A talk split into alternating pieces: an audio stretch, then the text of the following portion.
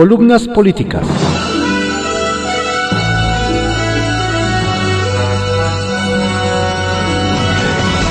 Continuamos con la audiosíntesis informativa de Adrián Ojeda Román, correspondiente a hoy, miércoles 17 de marzo de 2021. Vamos con algunas columnas políticas que se publican en periódicos de circulación nacional. Pero antes, déjenos enviar nuestras sinceras condolencias a la familia Beltrones Sánchez por el sensible fallecimiento de la señora Silvia Sánchez de Beltrones, esposa del ex senador Manlio Fabio Beltrones, madre de la senadora Silvana Beltrones. Sucedió en la Ciudad de México tras una larga batalla contra el lupus. Descanse en paz. Nuestras más sinceras condolencias para don Manlio Fabio Beltrones y su hija Silvana. Historias de reportero por Carlos Lórez de Mola que se publica en el periódico El Universal. De cómo la ONU macanea a López Obrador. Se le hizo fácil llegó al poder pateando las mesas y acusando de corrupto a todo el que se le pusiera enfrente. No había contrato limpio, no había empresario honesto, no había funcionario eficaz. Para él, todo estaba podrido, y ante un país que se presentaba como un paciente muy enfermo, el cirujano sacó el hacha en vez del bisturí. A consecuencia de esos arranques irracionales, su pueblo sufre. El presidente de México, Andrés Manuel López Obrador, determinó que la relación entre farmacéuticas y gobierno era profundamente corrupta. Seguramente había mucha corrupción, tratándose del gobierno de Peña Nieto. Lo raro es que no hubiera. Pero con todas las herramientas del Estado a su disposición, el presidente no presentó una denuncia, no abrió una carpeta de investigación, no llevó a nadie a la cárcel, ni exhibió ninguna prueba de sus dichos. Sencillamente, decidió cortar la relación con las empresas dedicadas a hacer medicinas. La consecuencia generó una crisis de desabasto de medicamentos que a dos años de gobierno sigue causando estragos económicos y de salud a las familias mexicanas. Arrinconado buscó restablecer la relación con los laboratorios. Le informaron que son farmacéuticas, no farmacias.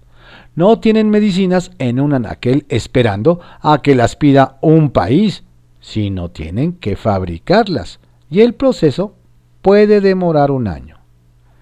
Envalentonado firmó un convenio, convenio INSABI-ONU y dijo que Naciones Unidas iba a comprar las medicinas en los mercados internacionales y las traería a México.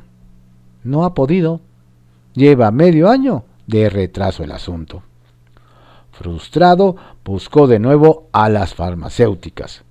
En medio de la pandemia, lo batearon.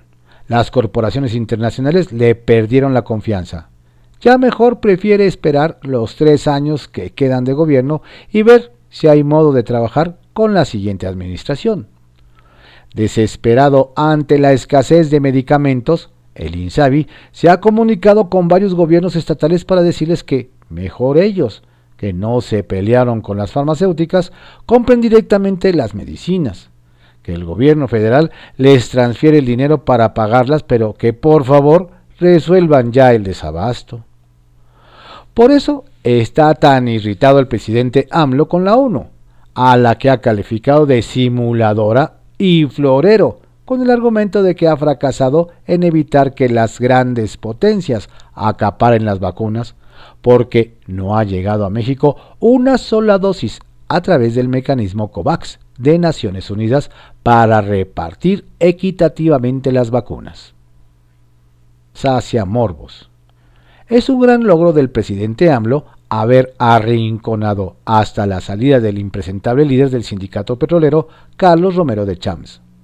Varios presidentes intentaron deshacerse de él, pero terminaron coludiéndose y llenándole los bolsillos de dinero del presupuesto. Cuando Romero de Champs estaba en la plenitud de su poder, en sexenios del PRI y el PAN, en esta columna denunciamos sus abusos desde la excéntrica vida de sus familiares en el extranjero. Uno era conocido como el hijo del dueño de Pemex, hasta su sospechoso control del negocio de las pipas, que lo hermanaba con lo peor de la mafia. Por eso, ojalá lo que consiguió López Obrador no solo sea jubilación política, sino rendición de cuentas ante la injusticia. Brújula, por Ana Paula Ordorica, que se publica en el periódico El Universal. El sexenio de las oportunidades perdidas. No, México no era ni de cerca Noruega. Teníamos muchos problemas que corregir en materia de seguridad, economía, desigualdad en oportunidades e ingreso y en la falta de Estado de Derecho.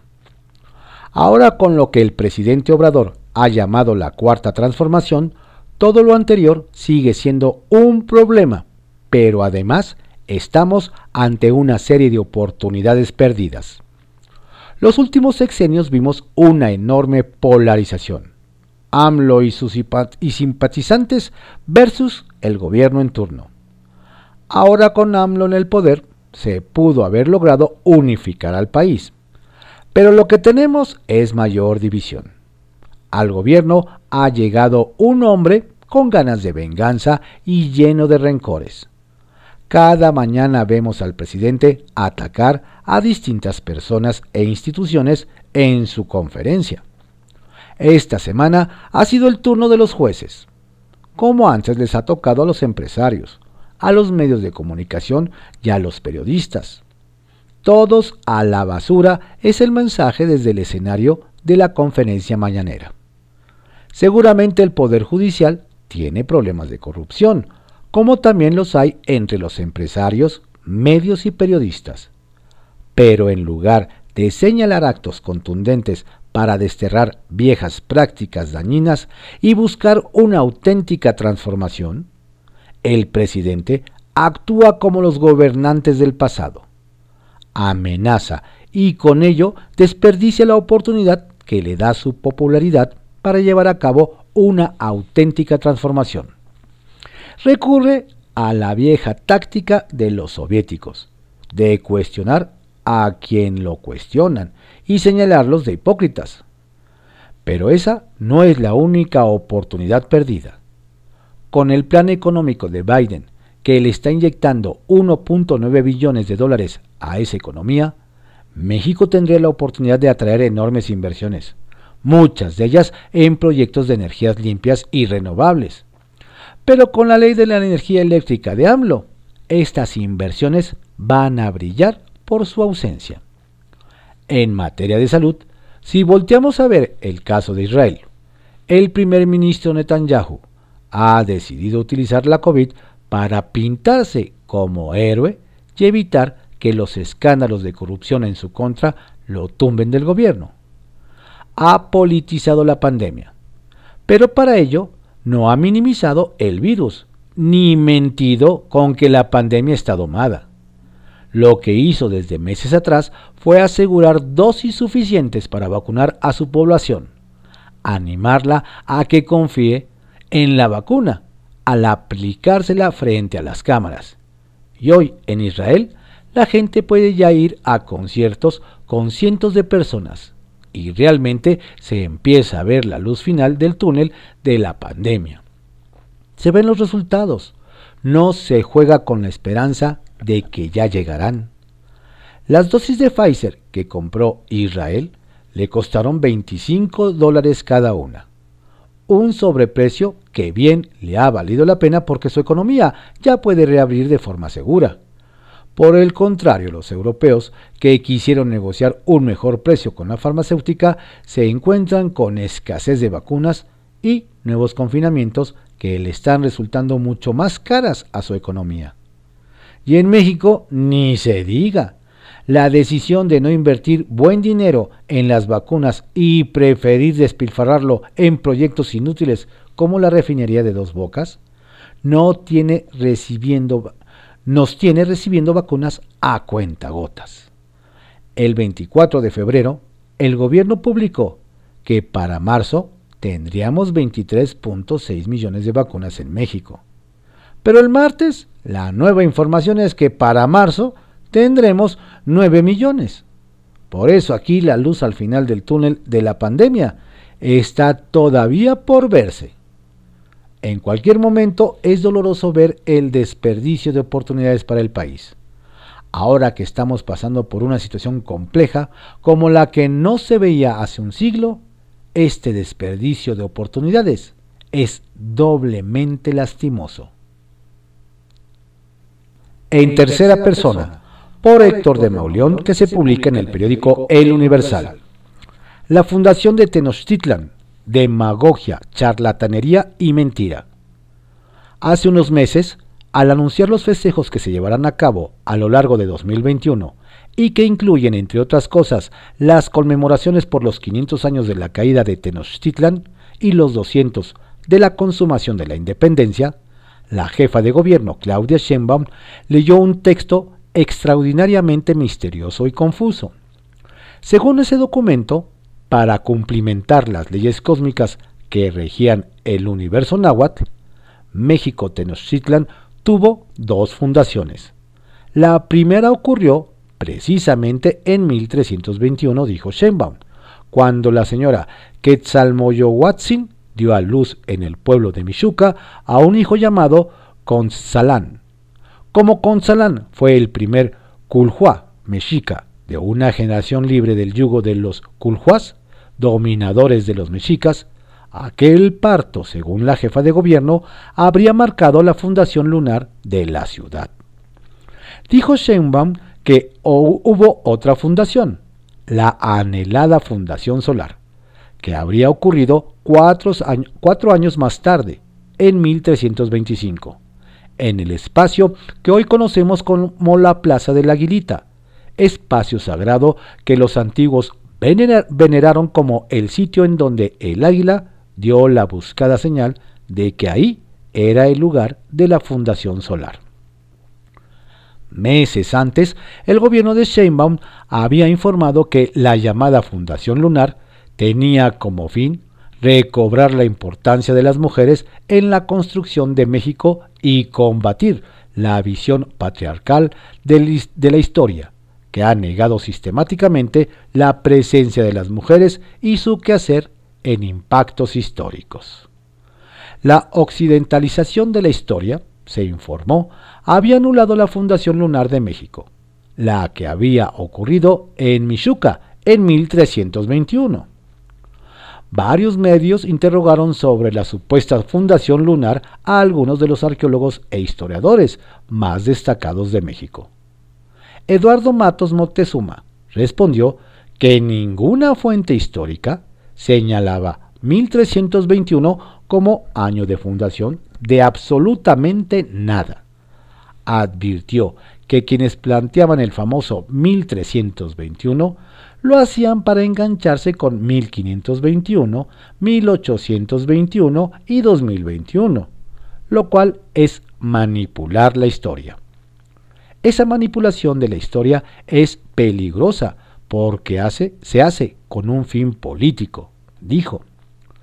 Leonardo López Luján, quien lleva décadas excavando el Templo Mayor, recordó que Elizabeth H. Boone analizó 39 fuentes históricas y halló seis fechas distintas sobre el momento de la mítica fundación. Ninguna de estas fechas coinciden con 1321, y algunas señalaban incluso años tan apartados que harían entristecer los ánimos celebratorios del gobierno de la doctora Sheinbaum, 1364 y 1366. En la entrevista realizada por Reforma, López Luján señaló que desde hace 40 años se comprobó que en el Valle de México hay asentamientos aztecas desde el año 1200, la fase azteca 2. Alfredo López Austin dijo que la historia con fines gubernamentales no era la historia que él trabajaba. Yo prefiero la historia científica, declaró. Y con esto quedó dicho todo. En su constante desmitificación del pasado prehispánico, Eduardo Matos Moctezuma ha sostenido que el mito del águila posada sobre un nopal pudo surgir incluso hasta 1427, 1428, tras la caída de Azcapotzalco, cuando Izcoatl inventa una nueva narrativa para dejar atrás la historia de sujeción de su pueblo. La respuesta del gobierno de la Ciudad de México a todo esto fue inaudita. Ninguna verdad es absoluta, indicó en un comunicado e insistió en que la Fundación Lunar destaca el papel de las mujeres en la construcción de este país. Queda claro que a costa de la historia científica de la que habla López Austin, existe la petición expresa de justificar un discurso político. Otro motivo para lamentarnos. Tuvimos los 200 años de la independencia y los 100 de la revolución, y los dejamos ir sin que se hiciera nada verdaderamente importante. Solo queda una costosa estela de luz. Tenemos ahora los 500 años de la caída de Tenochtitlan y del surgimiento de la ciudad que habitamos. Cualquier ciudad del mundo habría aprovechado la oportunidad única para pensar en grande. Una biblioteca que contuviera los libros sobre la ciudad editados en 500 años. Un museo que narrara el devenir de la urbe desde el primer día coloquios, encuentros con especialistas de, los, de las dos orillas, ediciones conmemorativas. Y sin embargo, no es extraño. En vez de la apuesta por el conocimiento, se optó otra vez por la demagogia, la charlatanería y la mentira. Se tomaron en serio que iban a creerles lo que fuera, pero no va a ser así. El futuro los mira en privado, por Joaquín López Doriga, que se publica en el periódico Milenio. El inexcusable Estado de Derecho. Tras conocer el viernes que el juez segundo de distrito en materia administrativa, Juan Pablo Gómez Fierro, había concedido una suspensión provisional contra su reforma eléctrica, el presidente se arrebató y anunció que pediría al Poder Judicial que lo investigara y sancionara.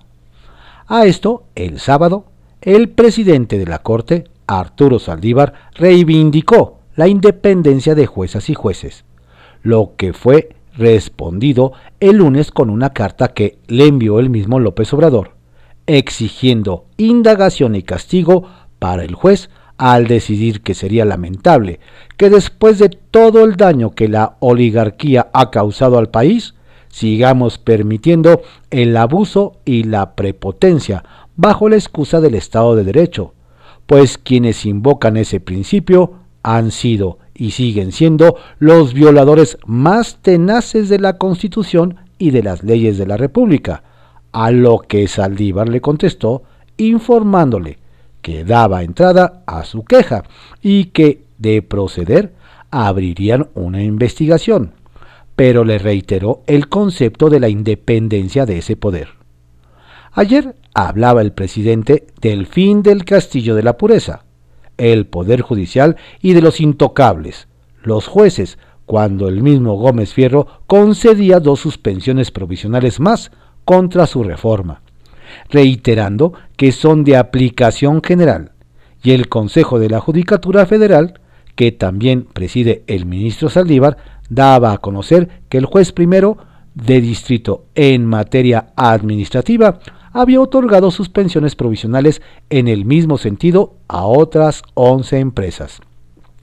Lo que por lo visto no sabía el presidente, lo que ayer dejó ir vivo, pero ya se ocupará de él en la mañanera de hoy cuando no alcanza a comprender que los jueces son independientes en sus fallos, aunque vayan contra sus decisiones, y que el Estado de Derecho no es una excusa, sino el sostén legal democrático y civilizado de una nación. Retales. 1. Pendientes. Se rebasó el plazo de enero que había puesto el gobierno para vacunar a todo el sector sanitario. Más de millón y medio de personas. Este lunes 15 solo había una tercera parte de 592.480 con las dosis completas, faltando cerca de 600.000 de la primera, incluido todo el sector salud privado. 2. Sansores. Morena sigue en el modo PRI y la hija de Laida Sansores, su candidata al gobierno de Campeche, es su candidata a diputada federal por el Distrito 20 que se localiza en Álvaro Obregón, del que su progenitora es alcaldesa con licencia. Todo en familia y rumbo. Y 3. Tibieza. La Coparmex lanzó una campaña que promueve el voto razonado, que pide no desperdiciar lo que quizás sea la última oportunidad y no permitir que se imponga la apatía, la indiferencia y que la sociedad quede a expensas de quienes las mueve la tentación del poder absoluto. Y todo por no mencionar a Morena ni al presidente.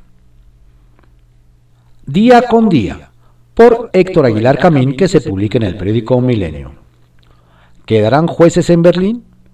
Es célebre la anécdota del molinero que tenía frente al palacio de Federico el Grande un molino de viento que interfería el horizonte del soberano, razón por la cual éste quiso comprarle el predio.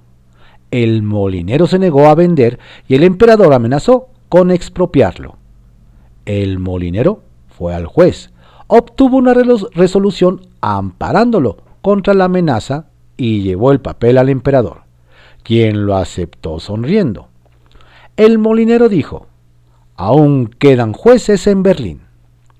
La pregunta que flota en el aire después del el discurso del presidente demandando a la Suprema Corte que investigue a un juez federal por un fallo contrario al gobierno es si, después de esa batalla, quedará Suprema Corte en México. No se ve muy independiente la Suprema Corte ante las exigencias presidenciales. Aquí sí que como la mujer del César, la Suprema no solo debe ser independiente, sino parecerlo. Yo entiendo la prudencia de la respuesta del ministro presidente Arturo Saldívar ante el embate presidencial el tono del titular del Poder Ejecutivo invita a la cautela. Pero su carta a la Corte exigiendo, acusando y condenando se parece bastante a una instrucción, una sentencia anticipada indicando por dónde espera que la Corte resuelva. No me rindo a la idea de que la Suprema Corte se ha rendido ante el Poder Ejecutivo. No es cosa juzgada me parece que el Poder Judicial no tiene una independencia y una autonomía abstracta, sino que éstas son concretas, se ejercen y se fortalecen, o no, en cada sentencia. No hay, no hay autonomía sino en la práctica, a diferencia de un titular del Poder Ejecutivo como el que ya hoy tiene México, cuyo espacio de litigio son los medios, el Poder Judicial y la Suprema Corte están diseñadas para el litigio de cada caso en los expedientes y en los tribunales, no en los medios. Hay momentos, sin embargo, como el que hoy vive México, en que la afirmación de la autonomía y la independencia de la Corte tiene que quedar clara, también en la plaza pública. Y no está siendo el caso. La pregunta está por lo mismo en el aire. ¿Quedan jueces en Berlín? Arsenal, por Francisco Garfias, que se publica en el periódico Excelsior. Rebelión en el Castillo de la Pureza. Van a salir chispas en la mañanera de hoy. El juez Juan Pablo Gómez Fierro respondió a las presiones del presidente con otras tres suspensiones otorgadas a empresas que se ampararon contra la reforma eléctrica de AMLO que las pone en desventaja frente a la CFE. Otro juez, Rodrigo de la Pesa, se sumó a los villanos del régimen, al otorgar suspensiones adicionales contra esa nueva ley que pone fuera de competencia a los generadores de energías limpias y más baratas para regresarnos a la era del combustóleo y el carbón. Las suspensiones son provisionales, pero tienen efectos generales, es decir, la ley de la industria eléctrica, LIE, recién aprobada por el Congreso, no puede aplicarse en tanto no se resuelvan los amparos. Los dos juzgadores enaltecen al Poder Judicial. No se achicaron frente a las amenazas, carta y descalificaciones matutinas del presidente López Obrador. Todavía ayer AMLO se volvió a meter con jueces, magistrados y ministros. Antes decía, Yo, el Poder Judicial, era como el castillo de la pureza. Nunca se castigaba a un juez, a un magistrado, a un ministro, dijo en la mañanera. Y como ya es costumbre, cada que viola la división de poderes aseguró que la forma como actúa no es intromisión en, el judicial. Somos respetuosos de la autonomía, de la independencia de los jueces, pero no pueden ser intocables. Ya se acabó aquello de que no se puede tocar al intocable, dijo. Agradeció, eso sí, a Arturo Saldívar, presidente de la Corte, por haber dado entrada a su queja en contra del juez Gómez Fierro. Y ahora van a resolver de acuerdo a lo que proceda, señaló. Nos llegan noticias de que el diputado federal Héctor Serrano, otrora poderoso secretario de gobierno cuando Miguel Mancera gobernaba la Ciudad de México, será nuevamente diputado, pero en el Congreso de San Luis Potosí. Serrano no es oriundo. Se fue de la capital para apoyar las aspiraciones del controvertido candidato del Partido Verde PT al gobierno de la entidad, Ricardo Gallardo. Ambos se acercaron en San Lázaro. Al inicio de la presente legislatura pertenecieron a la bancada del PRD a la que renunciaron posteriormente. El requisito de la residencia no es problema. Alejandro Rojas Yadurán, senador suplente de Ricardo Monreal, asegura que bastó una llamada de Ricardo Gallardo a la alcaldía de Soledad, municipio conurbado de la ciudad de San Luis Potosí, para que le extendieran la constancia. Serrano tiene garantizada la curul. El PT lo puso como número uno en la lista de pluris al Congreso local. El PRD dejó fuera a Fernando Belauzarán. El PAN lo rescató. Hizo a este hombre comprometido con las mejores causas desde muy joven, su candidato a diputado local por el Distrito 15 Iztacalco de Ciudad de México. Fernando agradeció la postulación al PAN Ciudad de México y a su presidente, Andrés Ataide. Sus palabras dejaron claro dónde está su compromiso de lucha. En estos tiempos en que las libertades y la democracia peligran, es un honor caminar frente a los herederos políticos e intelectuales de don Manuel Gómez Morín. Hoy la pluralidad está en riesgo, pues cada mañana es proscrita con anatemas desde Palacio Nacional. Disentir del poderoso es castigado con calumnias e injurias, destacó. El ITAM anuncia para este viernes un seminario sobre perspectiva político-electorales, a menos de cuatro meses de las elecciones más grandes en la historia de México.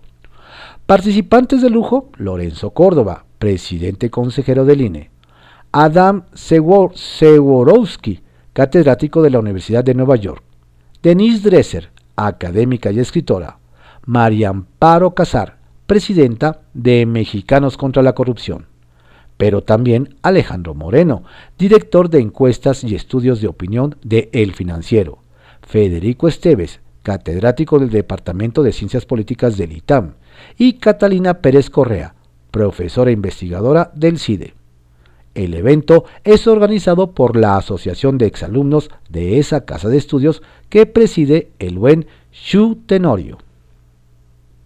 A juicio de amparo, por María Amparo Casar, que se publica en el periódico Excelsior. Peligros electorales. Las elecciones ya marcan la agenda pública y parece que lo único importante son los resultados. Desde luego lo son, pero en estos momentos hay temas tan o más relevantes. En términos de resultados, es un asunto de suma relevancia si seguimos teniendo o no un gobierno de mayoría, el tamaño de esa mayoría y la composición de la Cámara de Diputados. También lo es la distribución del poder político a nivel local. El partido en el poder tiene hoy pocas gubernaturas, seis o siete si contamos Morelos, y solo en una de ellas hay elecciones de gobernador, Baja California. Más importante, tiene bajo su control 21 congresos locales y en 20 de ellos se juegan retener la mayoría. Esto no es nada menor, pues de estas instancias depende la suerte de las reformas constitucionales. Por ahora, los partidos y alianzas ya están concentrados en recabar votos. Los ciudadanos debemos pensar el voto de acuerdo con nuestras motivaciones y preferencias, pero independientemente de ellas, debemos salir a las urnas porque el ejercicio del voto es un derecho y una obligación y porque es ese derecho el que definirá el futuro del país. Pero más allá de los resultados, hay seis temas que constituyen un riesgo y sobre los cuales hay que ocuparse antes de que tengamos que lamentarnos y padecer las consecuencias postelectorales. Algunos de ellos ya han sido puestos sobre la mesa por Lorenzo Córdoba, consejero presidente del INE. Pero sin el concurso de los partidos y dado el empeño del presidente de la República de intervenir en las elecciones, sin su apoyo decidido será difícil prevenirlos y conjurarlos. El primero es el de la creciente polarización una polarización que ya rebasó en intensidad y calidad las diferencias que existen en la democracia. Una polarización caracterizada por la intolerancia que lleva a, a conductas francamente inciviles, ilegales y hasta delictuosas. No es casualidad que desde que inició el proceso electoral en septiembre de 2020 se hayan contabilizado 90 incidentes de violencia política con 108 víctimas, de las cuales 75 fueron asesinatos consumados. Violencia política en México, Integralia, febrero 2021. El segundo es un hecho que ya no se puede borrar, pues se ha dejado correr por más de dos años, pero que puede detenerse de inmediato. La sistemática descalificación del árbitro electoral como adversario por parte del presidente su partido y las formaciones políticas de sus alianzas. Junto con ella, la intención de dañar su reputación, como si fuera un jugador con la intención de favorecer a la oposición. El tercero es la utilización de los programas sociales y ahora de la vacunación con fines electorales, a sabiendas de que el INE no tiene los instrumentos para fiscalizarlo todo. Este riesgo se concentra en el gobierno federal, que ha centralizado y mantenido en, en la opacidad la mayoría de los programas sociales, pero vale por igual para los gobernadores de otros partidos que también pueden desviar y tradicionalmente han desviado recursos públicos para la obtención de votos. El cuarto es la propaganda gubernamental violatoria del 134 constitucional, y de varios artículos de las leyes electorales y de la que no solo se hace caso omiso todas las mañanas, sino que también se ha controvertido frente a un tribunal electoral cuestionado en su composición y actuación, y en un acto de absoluta incongruencia por parte de quien fuera candidato a la presidencia de la República tres veces. El quinto, y quizá el de mayor riesgo es el de la asignación de asientos en la Cámara de Diputados que inexplicablemente para mí se tradujo en una sobrerepresentación inicial del partido mayoritario, Morena de 14%. Esto quiere decir que con el 37% de los votos a Morena se le dio el 51% de las diputaciones y si se cuenta la alianza, el 66.8% situación totalmente irregular y contraria a lo que marca la Constitución. El sexto es la cada vez más frecuente oposición del tribunal a las resoluciones del INE, los múltiples escándalos que han trascendido a los medios, las presiones que reciben desde el Poder Ejecutivo y el cuestionable y cuestionado comportamiento de varios integrantes del Tribunal Electoral. Esto, aunado a la vieja práctica mexicana que lo que no se gana en las urnas siempre puede ganarse en las mesas de negociación. Y la cereza del pastel, en ya 30 años de democracia electoral, no se ha logrado que los partidos, todos, acaben por internalizar que las leyes electorales están para ser cumplidas y que aun cuando haya espacios no regulados o que permitan burlar las normas, debería de prevalecer una actitud como dice Lorenzo Córdoba, de lealtad con las reglas del juego democrático.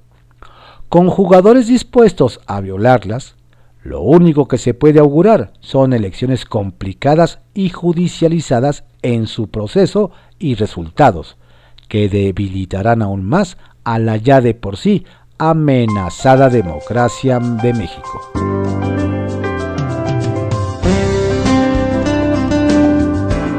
Estas fueron algunas columnas políticas que se publican en periódicos de circulación nacional en la audiosíntesis informativa de Adrián Ojeda Román, correspondiente a hoy, miércoles 17 de marzo de 2021. Tenga usted un excelente día y por favor no baje la guardia.